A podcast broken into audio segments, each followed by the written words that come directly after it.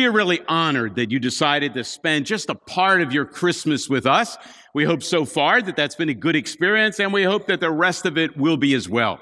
Let me read a few verses that help us understand Christmas. If you have a Bible or use your phone or your iPad, you can follow along. I'm going to read from Matthew chapter 1, beginning at verse 18. We're not going to look at a lot of verses. We're only going to look at one verse. In fact, one word from one verse, because I know your minds are elsewhere. But just to give you a little bit of the context, let me read a few verses beginning in verse 18 of Matthew 1. This is how the birth of Jesus the Messiah came about. His mother Mary was pledged to be married to Joseph, but before they came together, she was found to be pregnant through the Holy Spirit. Because Joseph, her husband, was faithful to the law and yet did not want to expose her to public disgrace, he had in mind to divorce her quietly.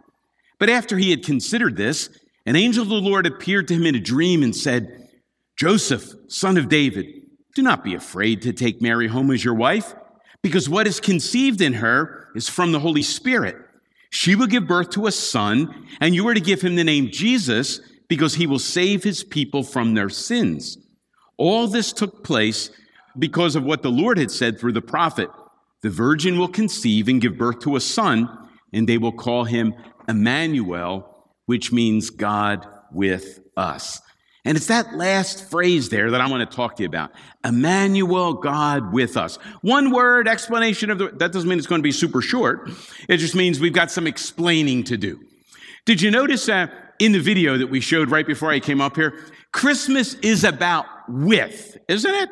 It's about being with family and with friends and with coworkers and with Santa and with a snowman and with reindeer. It's about being with people. My grandsons are up here in the front row, and my youngest grandson, Carter, he doesn't take a pacifier, which I can't quite understand, but he loves to be with people. Mommy, daddy, Mimi, even me. He likes to be held because he knows already we were kind of built to be with not built to be apart from. I know you may find it hard to believe, but I like being with people too. Uh, not all of you, but I like being with many of you.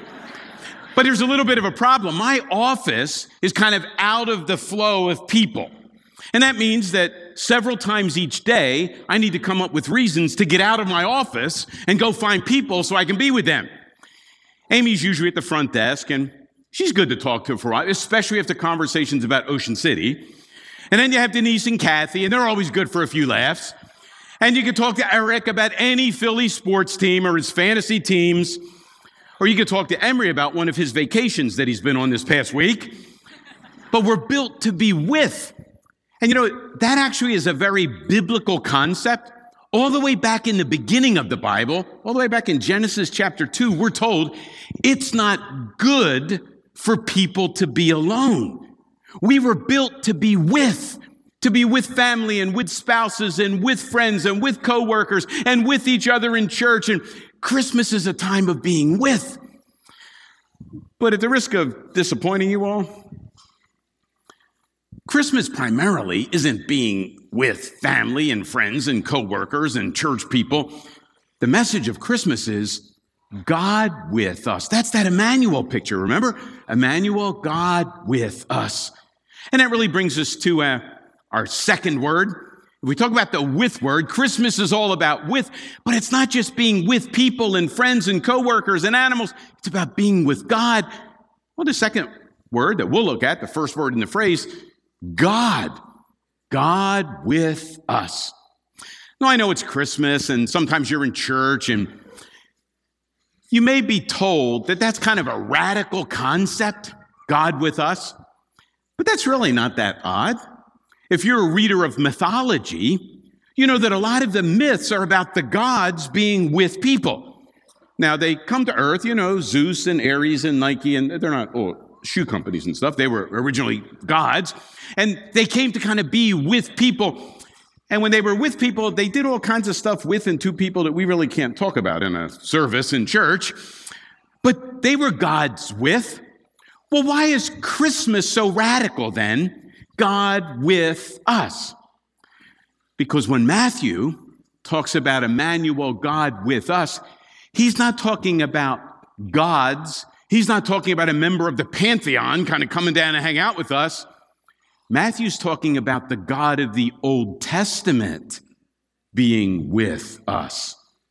And that kind of changes things, doesn't it? What do we know about the God of the Old Testament?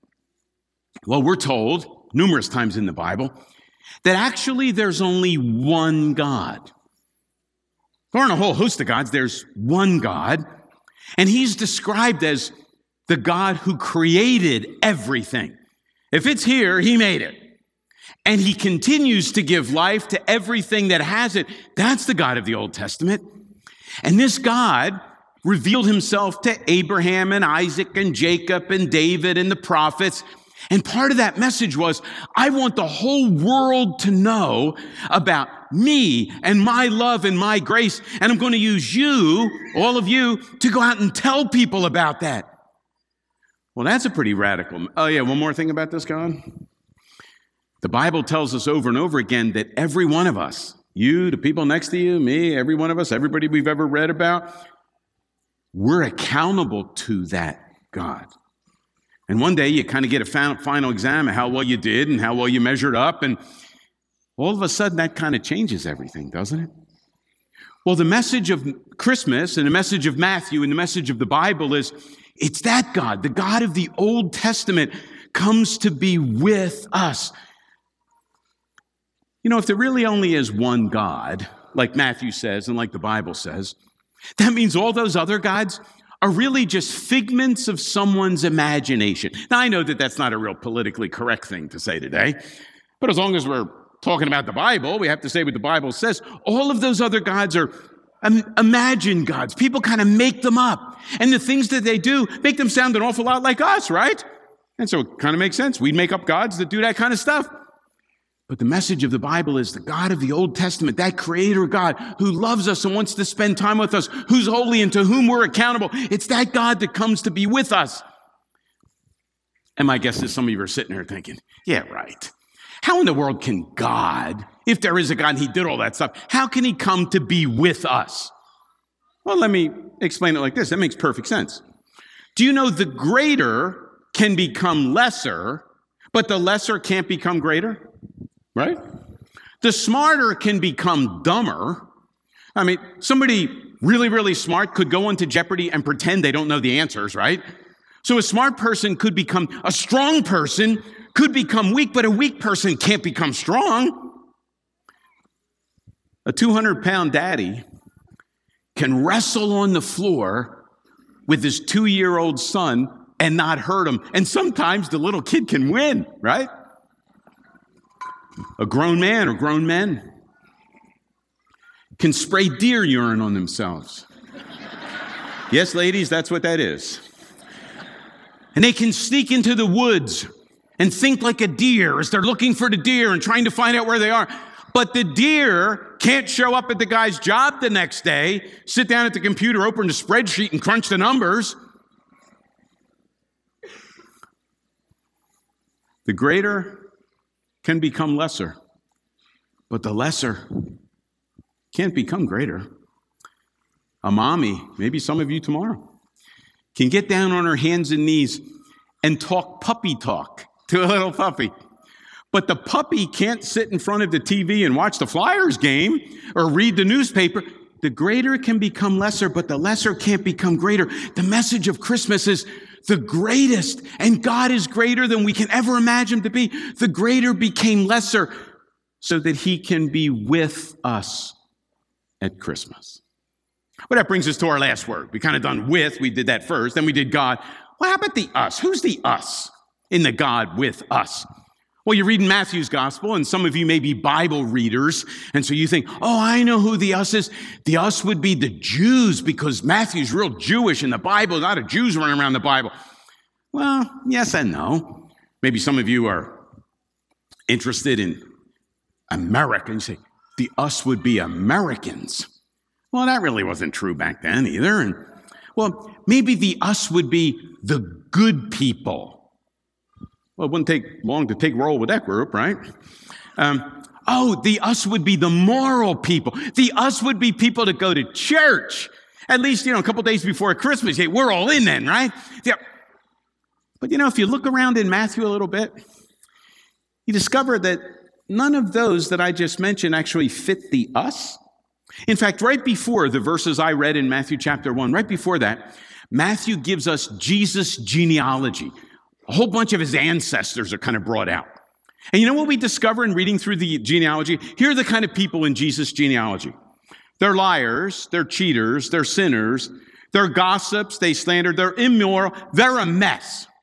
I'm not joking. You can read through that genealogy. Yeah, you can make it through. The, those names are a mess. If you read after the verses I read and just think about the people that Jesus called to follow him, they're a mess too. Who are they? Well, they're liars and they're cheaters and they're sinners and they're swindlers and they're gossip. They kind of like this group here this morning, right? Uh, we're kind of in good company.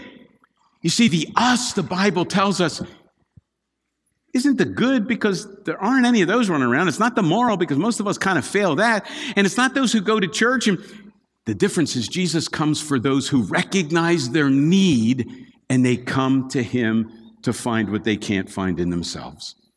In fact, so far, we could do the God with us and say this God is far greater than we can imagine, and we are far worse than we can imagine.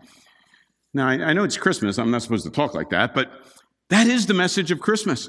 We are worse than we can imagine, but God's greater than we can imagine. And the message of Christmas is God is more loving than we could ever imagine. And Christmas is about God deciding rather to remain separate from us, to come and be with us. Yes, Emmanuel, God with us. In fact, that phrase or that word Emmanuel could be used to unpack the whole story of the Bible.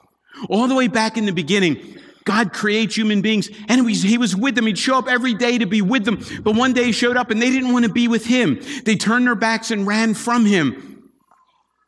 And the rest of the Bible is God pursuing and God coming after and God seeking to be with those that ran from him. And so, if I could tease out just a couple of statements to help you understand Christmas and understand Emmanuel, God with us, here's what I would say. The message of Christmas, if you put all that together, is this anybody can come. God's willing to be with anybody. You may have written off that neighbor. Your neighbor may have written off you. You may look around here and say, oh, those people. God, the message of Christmas is God wants to be with everyone. But the second part of the Christmas story is this God with us. Anybody can come, but God with us all who come must come through Emmanuel. All who come must come through Jesus. That's the message. And so the message of Christmas is really in one word God with us. Which God? The God of the Old Testament, the Creator God who revealed Himself so we could know Him, pursues us and comes after us. And who's the us? It's not the good people. It's not the church people. It's not the holy people. It's everybody. People that are willing to admit God's greater than they can imagine. We're far worse than we can imagine. But Christmas is bringing them together because that gift pays the debt that you and I can't pay so that God can be with us, not just today, but forever and ever. Father, we give you thanks for the message of Christmas. We thank you for this time of year when we enjoy family and enjoy friends and enjoy things that we have over and over and over again the same movies, the same food, the same experiences. And yet, Lord, we live for those things and enjoy those things. But Father, thanks for the real meaning of Christmas. Not just the joy of the season and the happiness of the times, but for the message of Christmas, Emmanuel. That, Lord, you, the transcendent God, creator of all, pursued us and comes to us in Jesus, Emmanuel. And thanks, Jesus, for coming and doing what we couldn't do for ourselves to pay the debt that we owed so that we now can be with you forever and ever. We pray in Jesus' name.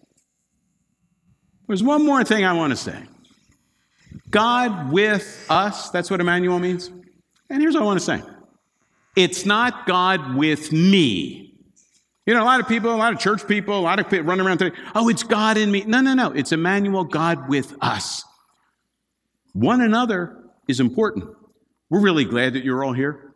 If you don't have a church home or you're trying to figure out where you may fit, we welcome you to come and be with us as we seek to pursue Emmanuel, God with us.